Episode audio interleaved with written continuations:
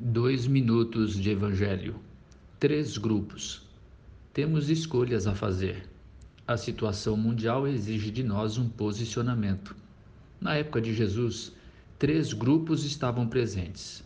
Primeiro, o grupo das autoridades políticas e religiosas que praticavam a corrupção e oprimiam o povo. Romanos, sacerdotes, fariseus e saduceus se uniam nesta perversidade. Segundo, o grupo dos que lutavam contra os dominadores. Esses rebeldes, liderados pelos zelotes, lutavam contra o mal, usando as armas da maldade: ódio, intolerância, perseguição, violência e morte. Terceiro, o grupo de Jesus e seus discípulos, que ia por toda parte fazendo o bem, servindo ao povo e anunciando o Evangelho.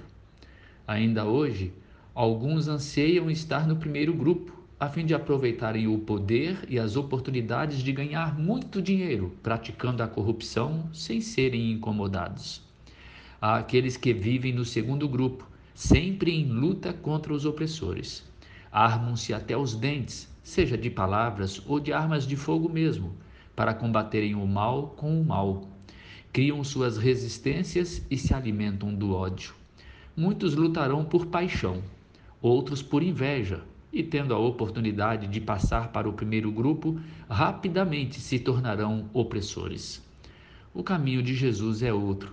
Enquanto uns oprimiam e outros se rebelavam, ele ia de aldeia em aldeia, ajudando os necessitados e anunciando o amor, a fé, a esperança, a graça, o perdão, a compaixão, a bondade, a vida, a salvação. Denunciava sim o mal, mas sempre com as armas do bem.